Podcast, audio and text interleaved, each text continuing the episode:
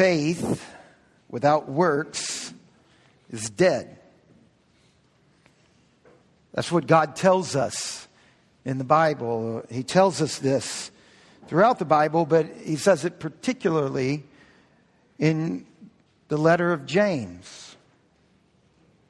He says it in chapter 2. In the first chapter of James, God tells us that pure religion, religion that God approves of, is the religion that drives people toward the orphan and the widow. God loves religion. This whole saw about Christianity is about relationship, not about religion, that's a mantra that's very dangerous and distorting. No, God loves religion. He loves the right kind of religion. And he says right here the religion he loves is the religion that drives us to help and advocate for orphans and widows. The first commandment is to love God, but Jesus wouldn't let us stop there. He said there's a second commandment, and it's like the first commandment it's to love our neighbors as ourselves. The first commandment is worthless without the second commandment. Have you ever known a Christian who is so heavenly, heavenly minded they're of no earthly good? Have you ever known a Christian or a church that has such a narrow view of salvation that they focus on being rapture ready? They're so heaven centered that they have very little to say about how or why a Christian should care about urban planning or chemical engineering or securing clean water sources for developing nations. Why worry about justice or a flourishing world when it's all going to burn up? I bet some of you at some point in your life have crossed paths with that brand of Christianity. Some of us were raised in that type of environment. But there's a flip side to this coin, isn't there? The verse I referenced from James about widows and orphans, I only quoted half of it. Listen to the whole verse. Religion that is pure and undefiled before God the Father is this to visit widows and orphans in their affliction and to keep oneself unstained from the world.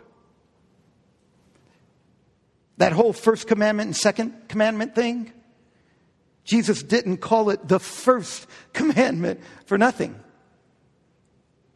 In strange and often unintended ways, those of us who pursue justice and shalom, we too often end up secularizing the gospel.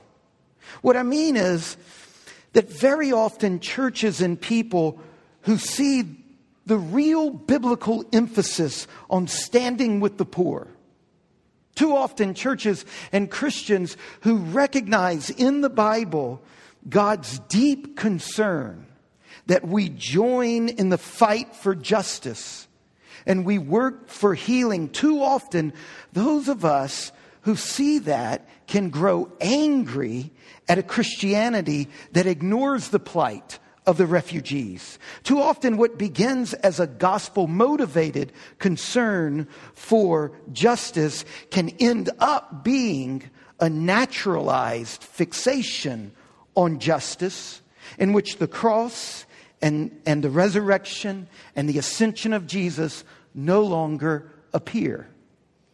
And what happens is that justice becomes something else altogether.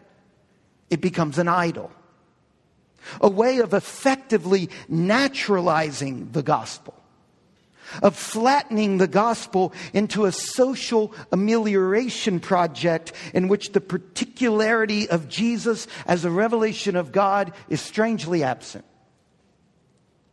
Activism without a deep, passionate, daily devotion to communion with Jesus becomes a social agenda without anything to do with Jesus. This is a Frankensteinish Christianity in which this good but broken creation, instead of being the theater for the glory of God, becomes the echo chamber of my own political agenda. And my devotion to justice and shalom can become indistinguishable from the political platform of the Progressive Party. So, which is it? A mystical Christianity with its focus on a personal relationship of intimacy and holiness with Jesus? A pietism of being set apart? Is that Christianity? Or is Christianity an activist religion with its focus on justice and shalom and engagement? When we look at the life of Jesus in the Gospel of Luke, we see that not only is that a false question, a false choice, which is easy to recognize, right? I mean, very few of you in this room fell for the trap. I mean, probably most of you, as I presented that, felt within you a resistance to being forced into such a choice.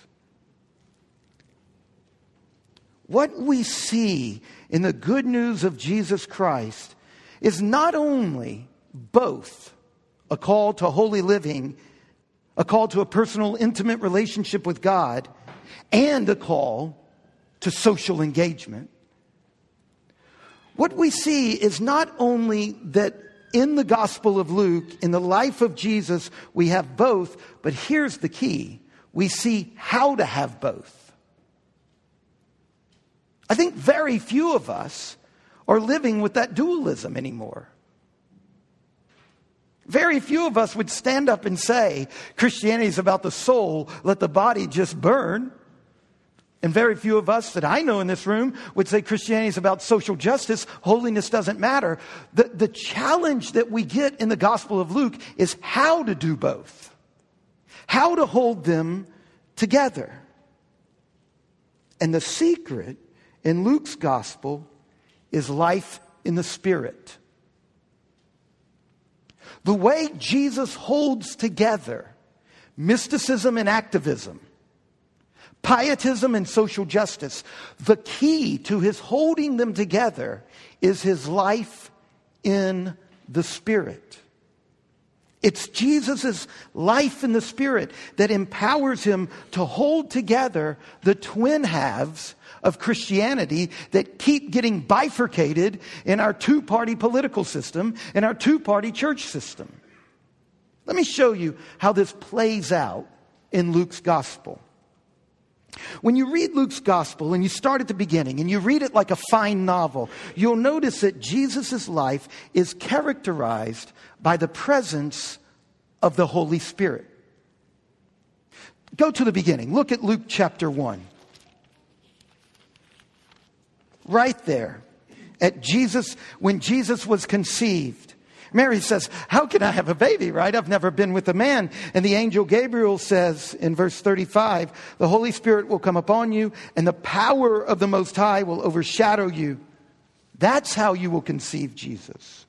And then the Spirit is there throughout Mary's pregnancy. Look at verse 39. In those days, Mary's pregnant with, with this Spirit conceived Jesus. She arose and went with haste into the hill country to a town in Judah, Judah and she entered the house of Zechariah and greeted Elizabeth. And when Elizabeth heard the greeting of Mary, the baby leaped in Elizabeth's womb. And Elizabeth was filled with the Holy Spirit. And then there's the Spirit of, of, of, God again in verse 67. And then when Jesus is born and presented in the temple, it's in chapter 2, verse 25. And then again in verse 36. And then when Jesus begins his public ministry in chapter 3, verse 22, we're told that the Holy Spirit descends upon him. And then in chapter 4, verse 1, we're told that Jesus is led by the Spirit. And in verse 14, we're told that he operates in the power of the Spirit. And then in his inaugural sermon, which I read just a few moments ago, verse 16, we hear Jesus lay out the agenda for his life, and he clearly indicates that everything he does is rooted, it's driven by the Spirit of the Lord that is upon him. And this keeps going.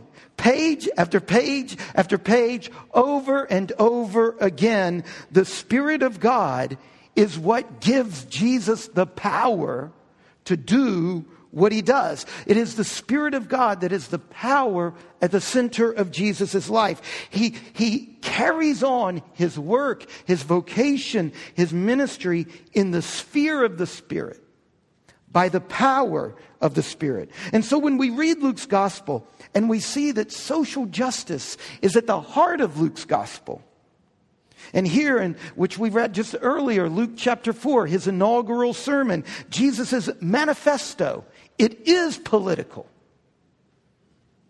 Separation of religion and politics is a terrible move born in the Enlightenment. That's our society's way of telling you, shut up, be quiet, stay in the corner, government can handle this. We see in Jesus' manifesto that the good news is not the announcement that salvation is an escape pod for our souls, but it is about the inbreaking into governments and societies and neighborhoods and relationships right now of shalom.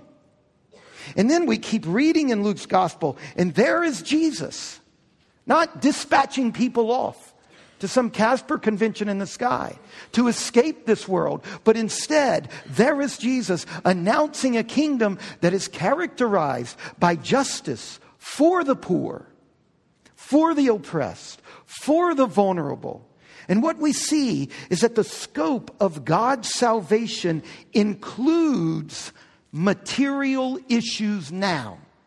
Christ doesn't redeem souls. He redeems people, which are body and souls. He heals bodies. He feeds the crowds. In Luke's gospel, we get a clear glimpse of the social justice vision of the Bible. And in Luke's gospel, more than in any other gospel, we see Jesus in prayer and praise and spiritual retreat. It's there in chapter 1. Chapter 3 at Jesus' baptism, the way Luke talks about Jesus' baptism, he sidelines the baptism and foregrounds the fact that after the baptism, Jesus is in prayer. And in chapter 6, verse 12, the night before Jesus picks from all of his followers who will be the 12 apostles, he prays all night long without sleeping. And in chapter 9, verses 28 through 36, once again, there is Jesus alone, by himself, this social justice crusader, pulling away from it all, getting very still, turning off his iPhone, shutting his door, and praying. And we can't overlook the remarkable teachings on prayer in chapter 11 in chapter 18. And then Luke, the only author of any gospel that tells us when he's hanging on the cross, he's praying. Luke's the only one that names Jesus' words from the cross as his praying. The list goes on and on. And the point, remember, is this in Luke's gospel, Jesus is the mystic activist, he's the pietist crusader. He holds together an intense life of prayer and an intense engagement with the real problems of the world he lived in. They hold together in the life of Jesus. But here's the thing the way they hold together is because of his life in the Spirit. The spiritual life doesn't mean in Luke's gospel non material. It means big S, spiritual. It means the life of the Spirit, not the life that's subtracted from the world, but the life that is anointed and led by the Spirit of God. The spiritual life envisioned by Luke's gospel is none other than that which led Jesus to retreat in prayer to God and, just as spiritual, to push vigorously into the social problems of the day and to deal frequently and compassionately with the barriers that were isolating and marginalizing the powerless. In Jesus, life in the Spirit is spiritual life. And life in the Spirit weaves together the twin halves of Christianity piety, holiness, intimate communion, daily quiet time. All of that with vigorous activism, justice work, world engagement.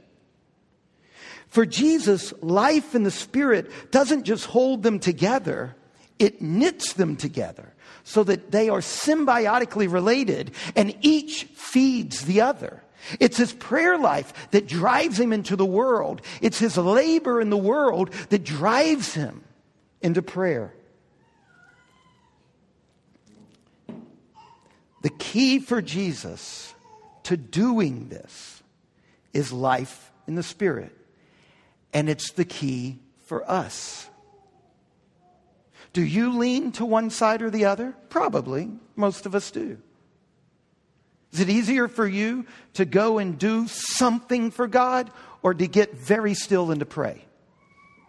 Probably most of us kind of tilt to one side or the other. Scripture reading, justice work. Passion for personal morality, passion for the immigrant. Most of us tend to tilt one way or the other. Could I have found you at any point in this past week actually, physically, literally sitting with the poor, the underprivileged, the powerless? Was there any moment in this past week when you were comforting them, helping them? Is it breaking you? Is it dragging you into cynicism and despair and hopelessness? Could I have found you this week away from the busyness? Sitting quietly alone in prayer, calm before the Father? Do you find yourself longing more and more to pray? Are you coming to know God in the way in which, in the best sort of family, the child knows the mother and the father? Are you praying to know God in that way that is so intimate to really talk about it, you would weep. Are you deeply moved by a sense of the intimate presence of God? And if so, if so, do you find yourself frustrated with your work because it's a distraction? Do you find yourself wishing you didn't have to attend to your daily chores so that you could be with the Father? You see, throughout the whole ministry of Jesus, he operates in the sphere of the Spirit, and his power is derived from his life in the Spirit. And over and over, he tells us that this powerful Spirit of God is available to us. Luke's gospel is the preamble to what? What other book in the Bible? Acts. The apostles, they hardly do anything in Luke's gospel. They're the least active in Luke's gospel of any of the gospels. They're, they're hardly anything but observers. And, and often in Luke's gospel, they're included in Luke's description of the, all the crowd that's gathered around Jesus. But then in Acts, they're unleashed. And the world hasn't been the same. In, in Luke chapter 3, verse 16, John, his cousin, tells us that part of Jesus' work in our lives is to baptize us with the same Spirit that was the source of Jesus' intricate weaving together of prayer and justice.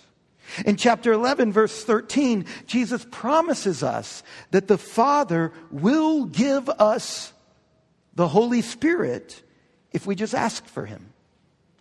In chapter 24, verse 49, in his final instructions before his ascension, Jesus reminds his disciples that the Father will generously give us his Spirit. And then when we turn to the second volume that Luke wrote, the book of Acts, when we turn there on the very first page and we listen to the verses Karin read to us just a little earlier, what is it that happens to Jesus' followers? Well, The beginning of Acts is a mirror of the beginning of Luke. At the beginning of Luke, the angel Gabriel promises Mary that the impossible in her will happen when what? The Holy Spirit comes upon you and the power of the Most High will overshadow you. And then at the beginning of Acts, we hear those same words said to the apostles You will receive power when the Holy Spirit has come upon you.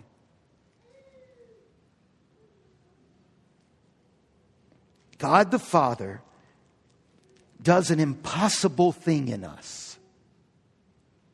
He gives us the Holy Spirit so that we, ordinary mortals, can become in a measure what Jesus himself was. Part of God's future arriving in the present. A place, a living, walking, talking, actual, physical place where heaven and earth meet. The means of God's kingdom moving ahead. The Spirit is given so that the church can share in the life and continuing work of Jesus now that he has gone into God's dimension, that is, into heaven. The Holy Spirit, this strange, personal presence of the living God he leads us and guides us and re- warns us and rebukes us and grieves within us when we fail and celebrates every small step we take toward our true inheritance. The Spirit is the enabling presence of God in your life to discern, to embrace, and to serve the redemptive purpose of God in the world today. The Holy Spirit is the power that puts into effect the will of God in our lives. So those who want to continue Jesus' mission must receive the Spirit and move forward under the influence of the Spirit. And as we do, we'll discover that the purpose and the role of the Holy Spirit in our life is to enable us to follow Jesus into the world with the good news that Jesus is Lord and that he has won the victory over the forces of evil and that a new world has opened up and we are able to help make that happen. The Holy Spirit is the enabling presence of God in our lives, and our life in the Spirit cannot, therefore, be taken for granted. And that's really where I'm going with this this morning. Look, if Jesus couldn't pull it off without the Spirit, can you? Do you have a chance? When you read Luke's gospel, you see that Jesus himself, God's Son, can't figure out his next move without praying all night. So, why have you ever tried to do that? Don't raise your hand, but how many of you have ever prayed through the night? How many of you recognize that your vocation to do it successfully, you've got to imitate Jesus and nurture your life in the Spirit. How does Jesus nurture his life in the Spirit? By balancing prayer and social justice. By balancing getting alone, away, seeking the face of God, this mystical, pietistic relationship with God, by balancing that with going right to the most difficult spots in his society, right to the coal face of brokenness and injustice. We repeatedly find Jesus in the prayerful process of discerning God's will so that he can resist temptation. The, the temptations of Jesus in Luke chapter 4. I've been struck this last couple of weeks. They're vocational temptations. There's nothing wrong with turning bread, um, rocks into bread. There is nothing wrong with hungry, a hungry person who has the power fixing himself a meal. What's wrong was that it was vocationally wrong, not that it was metaphysically wrong. How will you make your choices? How will you know what your vocation is and how to pull it off and how to say to, to a boss or a culture or an institution, that's not the way for me to do this job. My calling is different. Jesus achieved this by balancing prayer, retreat, holiness, and getting very close to the most vulnerable. For Jesus, prayer and justice work require each other. They're symbiotic. Each leads to the other, each cultivates the other. Look, your vocation is tough. It is hard to be a student. Pleasing your teachers, pleasing your roommates, pleasing your parents who are paying for you to do all of this, pleasing yourself. It's hard to be a teenager. Making everybody happy. You try to do the right thing and it's like you get decked. You missed it. And you were trying. Think about the full time homemakers among us. Your job is so difficult. Some of you barely made it here this morning. You're tired, physically, emotionally. You're exhausted. You're overwhelmed. You work from sun up until way past sundown. No break. Worn out. How many of you, homemakers, don't raise your hands. I wonder how many of you cried this week.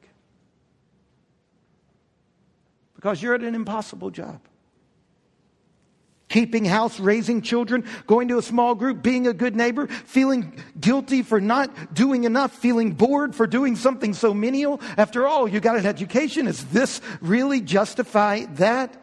And what about our doctors?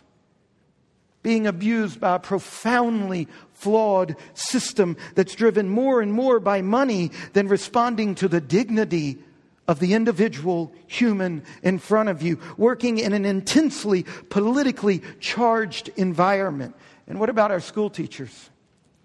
Can you make it another week? Have you thought about another career? Threatened by mediocrity on the one hand and the tyranny of a system that actually works against you educating on the other hand? The list goes on and on. We're a group of tired people here this morning. We're tired because vocation is mission. Vocation is tough. Your vocation is your primary calling into this world. And that is why, no matter what job you pick, it will be marked by suffering. Because all work that matters to God is an engagement with the powers and the principalities and so it will be marked by suffering. Homemakers, the depth of your struggle is an indicator of how far it is in the missional engagement with this world. Do you remember when Jesus is praying in Gethsemane that night before he's betrayed and crucified? And he asked the Father, What? Any other way? If there's any other way, please. Do I really have to go through the horrible fate that lay in store for me at my vocation? And what was the father's answer to Jesus? Yes, son, you do. You have to go through it. There is no other way to do your job without this suffering. And what I'm saying to you is that if Jesus prayed like that, you can be sure you're going to have to pray like that too at your job. You can be sure that you will find yourself at whatever job you've got saying, Really, God? Is this what it takes to be a mother? Is this what it takes to be a grandmother? A grandfather? Do I have to suffer this way?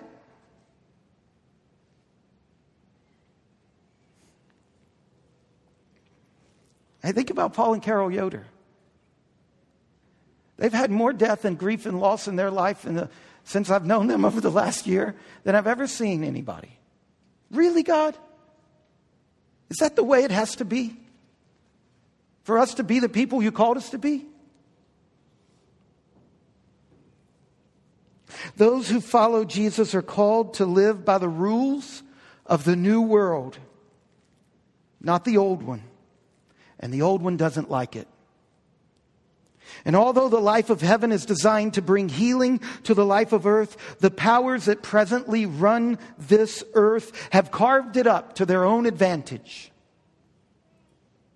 And they resent any homemaker that tries to homemake for the kingdom. They resent any parent who tries to raise their kids for the kingdom.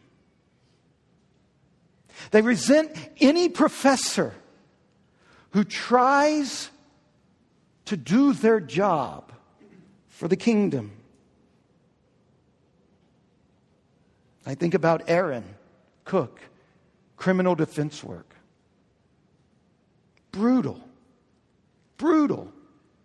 Not only does he get his teeth kicked in day in and day out in the courts, but then he's a part of a conservative evangelical church that thinks the prosecution is always right and defense lawyers are often just trying to get somebody off free of charge. Can you imagine having your vocation so deeply misunderstood?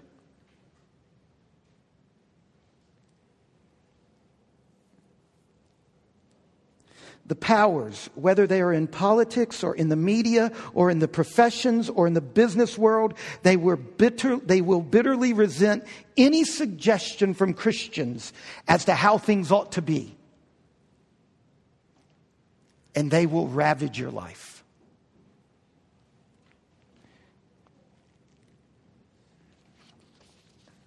Suffering comes through our vocations in the form of persecution, in the form of illness and depression and bereavement and moral dilemmas and poverty and tragedy and accidents and death. And the point is this it is precisely when we are suffering that we can most confidently expect the Spirit of God to be with us.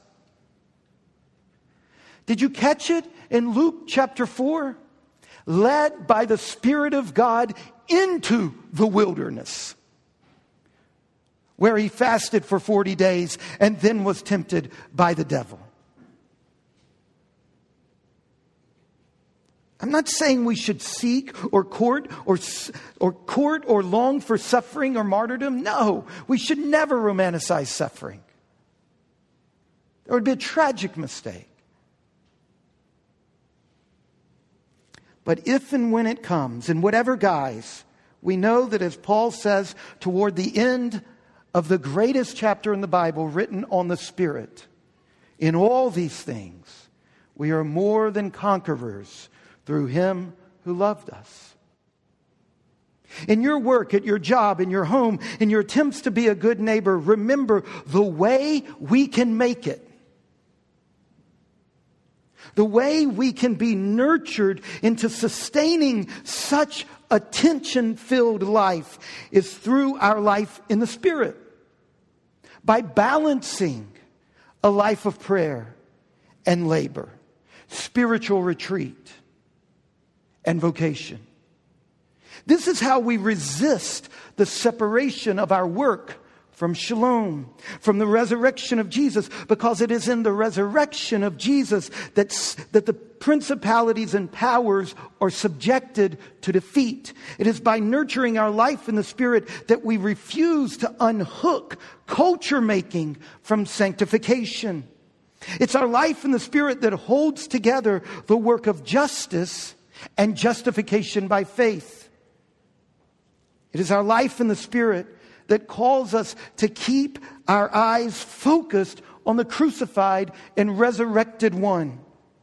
And as we gather Sunday after Sunday in this room, tired people, people who failed at our jobs, as we gathered here, beat down prodigals that we are, and we gather around King Jesus, the ascended Jesus, and we look at him, we notice where he is looking at the world, at his good but broken creation.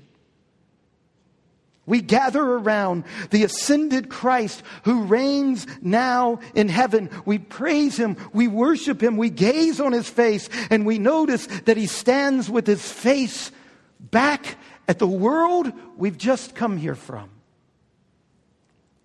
And so the God to whom we retreat is the Creator God who refuses to give up on his creation getting alone in the secret place with this God can never be mere retreat.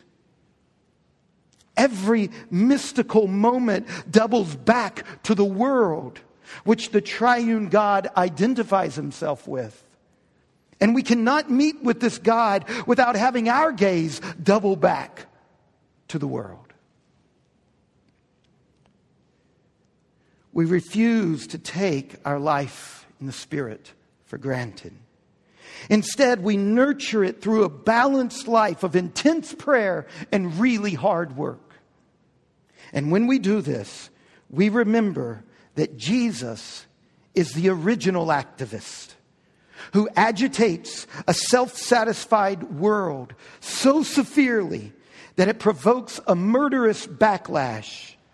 And so our activism is rooted in faith. And so when we leave this room and we go back home to hard jobs and hard lives, we do this in the power of the Spirit. We do this. Our service doesn't end with the dismissal, it ends with the commissioning. Why?